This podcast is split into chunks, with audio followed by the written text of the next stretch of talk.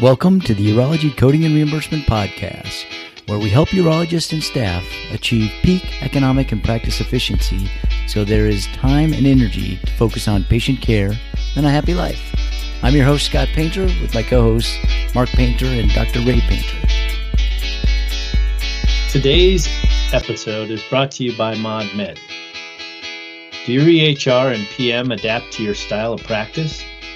The ModMed EHR and PM do, with benefits like remembering preferences and automatically suggesting documentation and billing codes. Urologists voted ModMed the number one urology specific EHR and PM solution available. Built by urologists with input from yours truly. Stop wasting 60 minutes and 200 for each of your open or no show slot.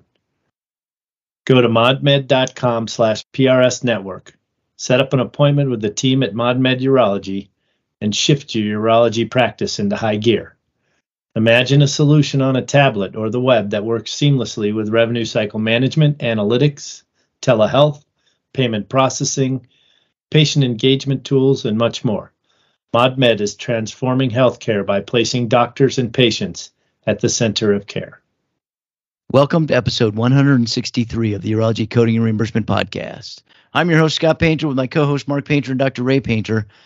And on today's episode, we're going to answer some questions that came into the Urology Coding and Reimbursement group, and also a couple of questions that came into our Urology Coding course.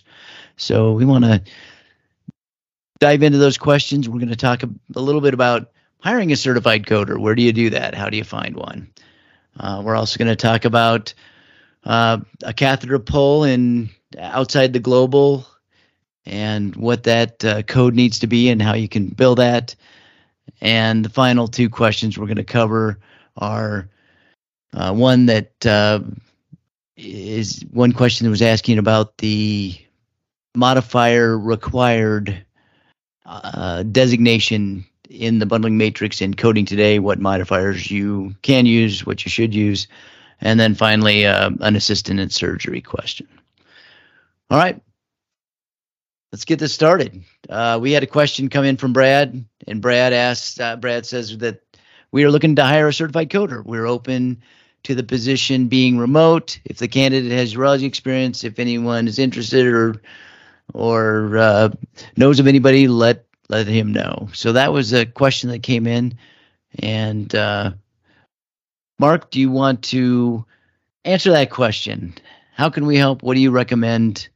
For that group to do?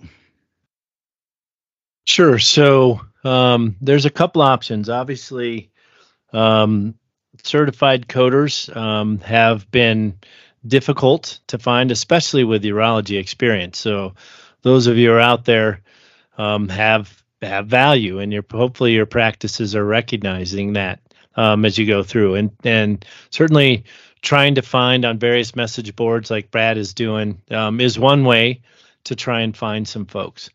Um, and I can tell you, we've been um, finding some coders here and there um, and have had a need recently for that. But we do have, um, if there are groups out there that need part time coding assistance or full time coding assistance, um, PRS uh, managed services does have that support available to you with urology specific experience.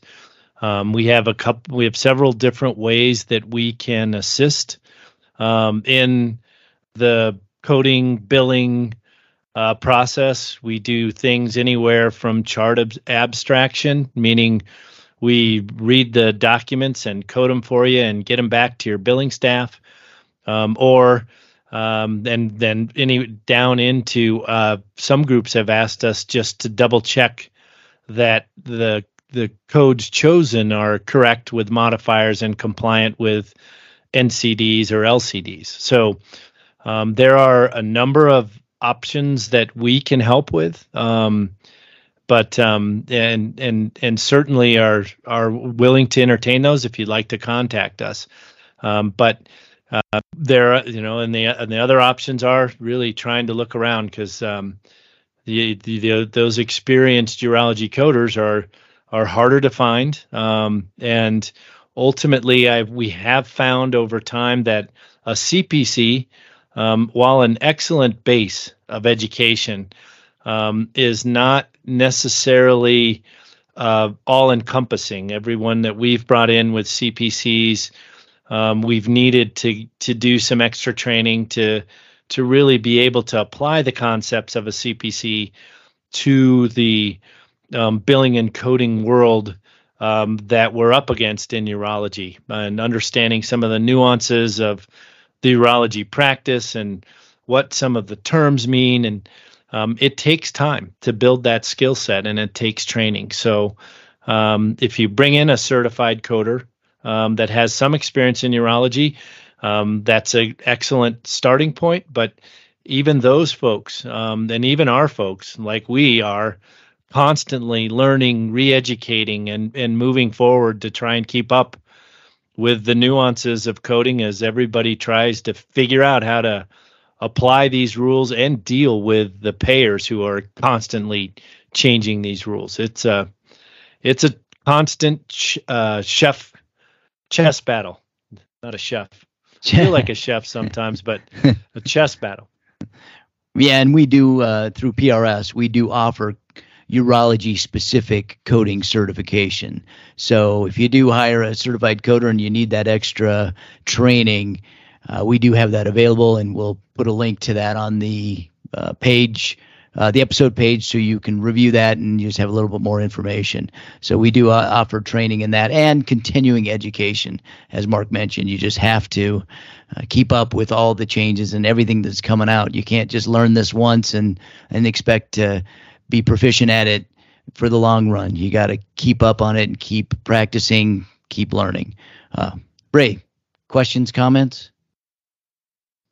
Yes, Mark, share with the uh, everyone a little more detail how you hire uh, freshly graduated CPC coders and how you bring them up to speed on being uh, a urology coder.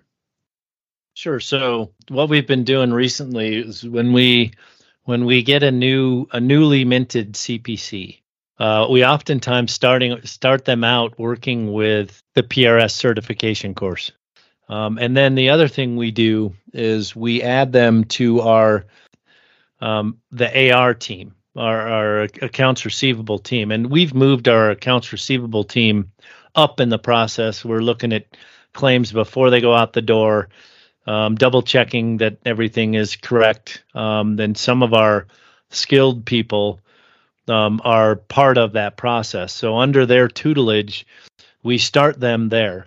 Um, and then the other thing we do is we add them to our weekly coding class that we do internally, um, where we do chart reviews, we give them experience, um, but we review all that they do before it goes out the door.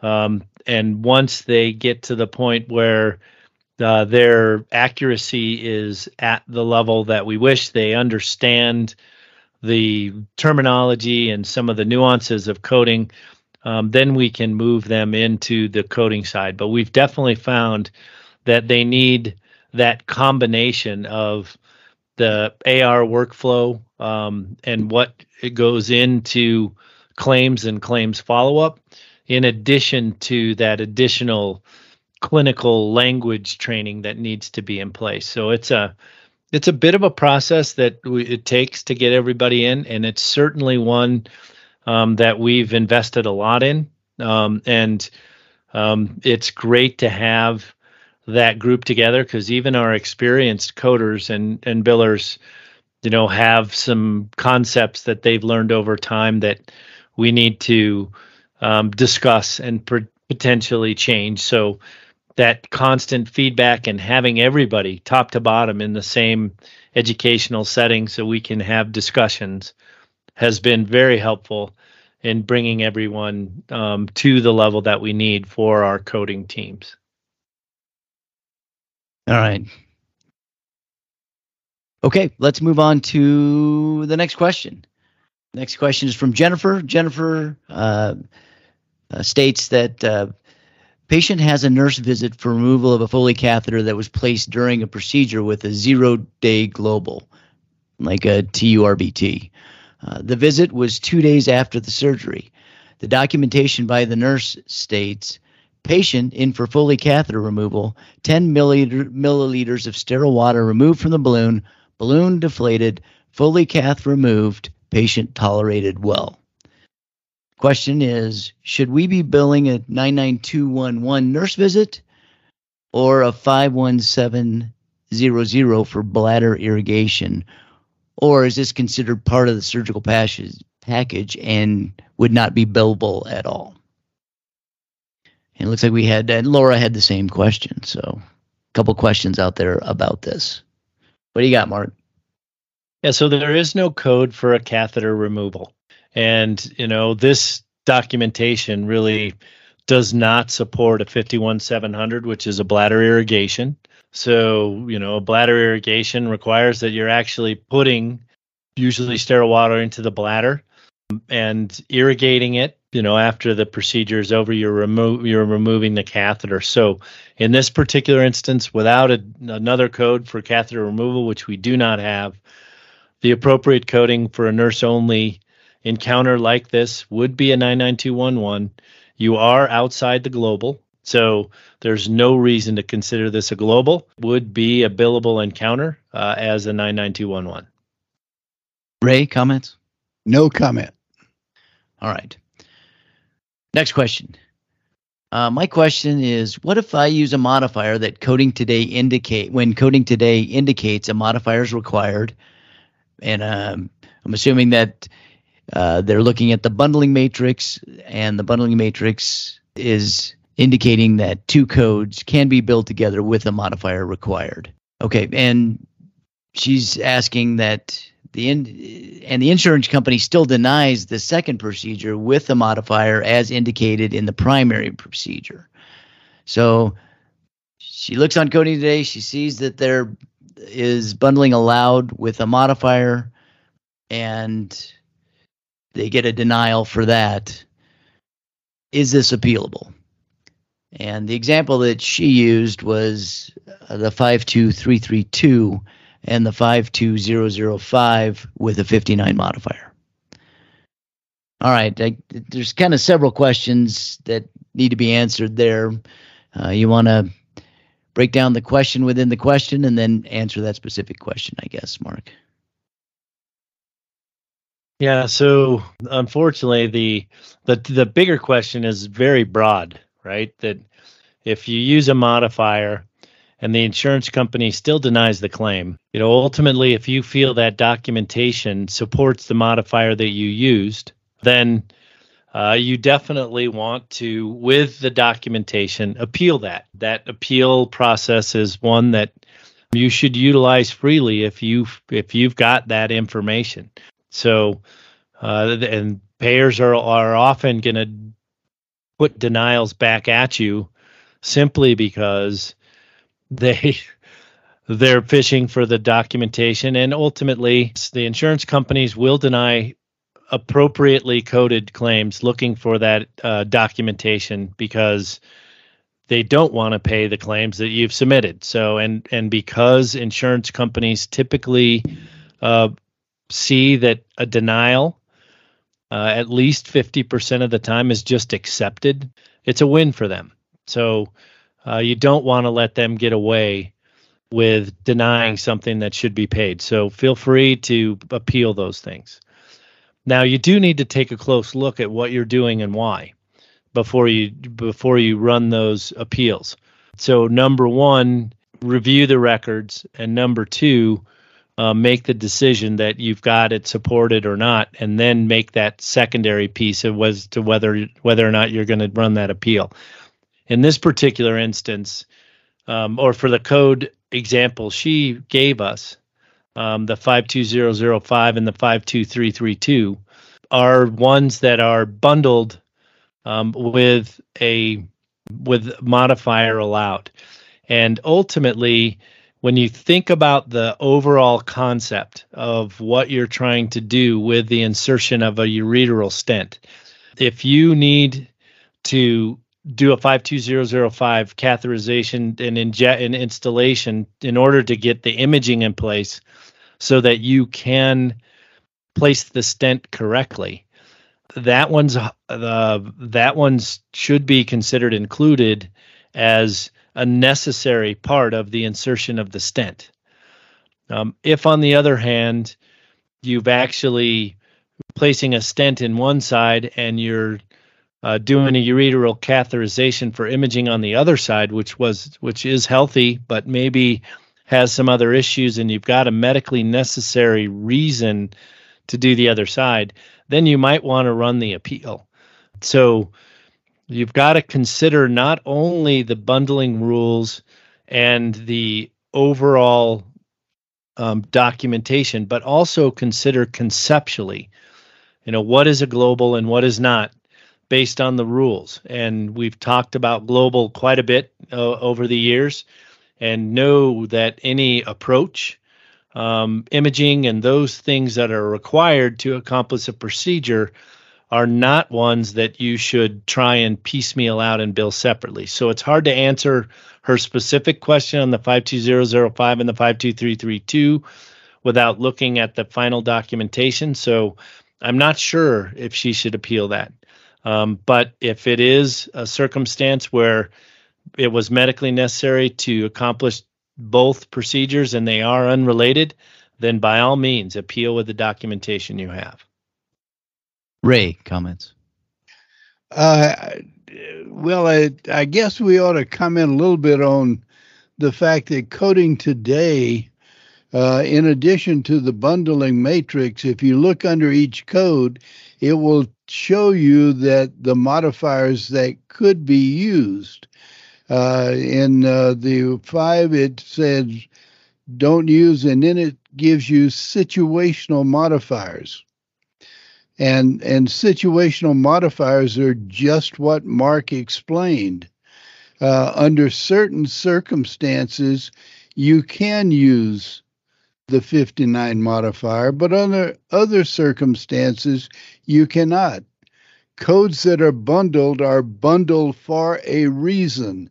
That means in certain cases, they should not be billed together. So you need to have that basic knowledge and understanding of the concepts in order to appropriately know when to use the modifier and when to appeal. And it uh, is helpful if a, in the documentation, a, the urologist or the APP can help lead that coder to that conclusion by knowing the rules as well. Is that correct? Yes, that's the reason we encourage physicians to learn how to document not only what they did and why they did it, but also the circumstances which allows the coder to know whether to use the modifier or not. All right. Okay, let's go on to the final question. Final question is about his uh, assistant surgery, and this came up in the coding course and was in reference to the module on assistant surgery. So, to clarify, assistant surgeon, is the assistant surgery completely separate from a pre op consult to place a stent for ureteral identification? This is kind of interesting to try and read between the lines exactly what was going on here. So, um, if uh, you uh, you as a, a physician are, I'm, I'm assuming, consulting with another physician. So let's say an OBGYN um, is uh, doing an operation on a patient, and that patient there's there's a, a complication that they call in a urologist to see what they should do. So you've got that consultation or the intra-op consult or a pre-op consult in this particular case whether or not the patient you know the urologist needs to be involved it would be an assumption um, then that should be separately billable. Now, placing stents for ureteral identification, um, that may not be something that you would report as an assistant surgeon. So that you know, lighted stents and those types of things, uh, that, you know, typically for a surgery for identification can be reported under 52005, which doesn't allow an assistant. And then if you go on to actually be a part of that procedure, and you know that then puts you into that assistant at surgery mode um, that is where you're going to have some separate issues. But your intraoperative consult and the the expertise that you're providing should be separated from that um, assistant at surgery if in fact that was a medically necessary encounter and that encounter was focused on working with the patient and helping to decide um, what needed to be done to treat the patient's problem. So if the urology was called in for a bladder repair uh, by an OBGYN and does the bladder repair, that is not an assisted surgery. The urologist just bills the bladder repair. Correct?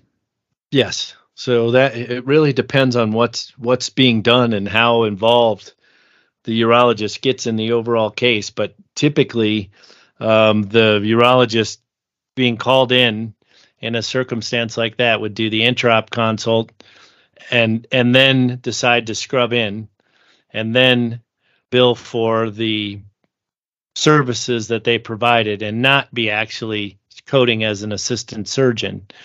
Uh, um, that would be the typical portion that we would see or the coding that we would see Ray, comments, questions? No, I, I think that's pretty clear. I'll just add that the only I was trying to think of the hysterectomy and the OB-GYN and the urologist involvement. The only time I can think of they would charge an assistant surgeon is if the OB-GYN knew that this was going to be a very complicated case with a lot of danger to the ureters and the or the bladder, and they asked the urologist to assist in the surgery, and they actually actually acted as the assistant surgeon. But otherwise, any procedure the urologist is asked to do at the same time they're doing the hysterectomy should be charged separately and does not uh, and should not be charged as assistant surgeon. All right. Okay, let's wrap this episode up here. I uh, will remind you that if you need a certified coder and you would like uh, input from PRS or like PRS's help and uh, in the short term situation or a long term situation, you can go to our episode page, and that's at prsnetwork.com forward slash 162 for episode 162. And there's a link there, and you can send us an email, and we'll get back in touch with you and uh, help work that out with you. Um, also, on that episode page, there is a link with a discount code for the Urology Advanced Coding and Reimbursement seminars in Las Vegas and New Orleans. In January uh, is New Orleans, and December of 2023 is Las Vegas. So you can click on that link and use the discount code and for our listeners, uh, you will receive a break on the payment, the investment. Okay, let's get some final thoughts and uh, we'll end it. Uh, Mark, final thoughts. Yeah, so I, I, guess going back to a couple of the questions we answered, um, you know, with appeals to insurance companies, definitely don't let them off the hook um, run those appeals with those denials. If you're doing things right and you have the documentation, you need to fight to get paid. Um, so uh, make sure that you're doing that. They're not going to play the game fairly. Um, and then, you know, relative to to making sure that you're using modifiers correctly and billing appropriately for all of your encounters. Yeah, make sure you understand the the concepts of of billing overall So uh, it's it's always a good um, it's always good to to to get your education up, get the documentation lined up, and make sure that you are accurately recording the services you provide and why. Ray, final thoughts. Uh, we've always uh, sort of tried to encourage the thought of the billing process being a team effort. And and everybody on the team has to know their job and know it well. And that starts with the physician and the uh, the the providers that provide care and do the documentation. You you have to understand the concepts in order to identify the the appropriate documentation because it all starts with identification and then documentation. And if the urologist does not understand the concepts, they may not document the circumstances to the point that the biller can add the appropriate modifier. So we again would encourage you to become knowledgeable about the coding concepts, and documentation for reimbursement. All right. That's all for today. Ray, take us out. Happy coding. Thank you for listening to the Urology Coding and Reimbursement Podcast, where we help urologists and their staff maximize income and efficiencies so there's time and energy for patient care and a happy life. Special thanks to Carl Painter for the music today. You can find his music on Spotify under his record label, The Juicery.